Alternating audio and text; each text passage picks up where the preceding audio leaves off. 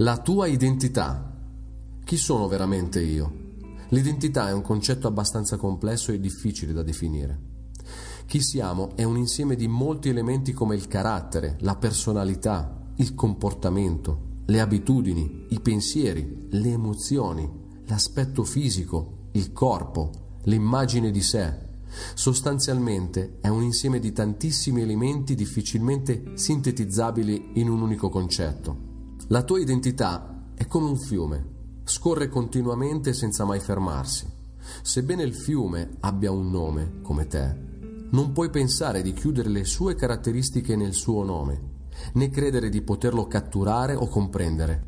La tua identità è come un fiume, scorre continuamente senza mai fermarsi.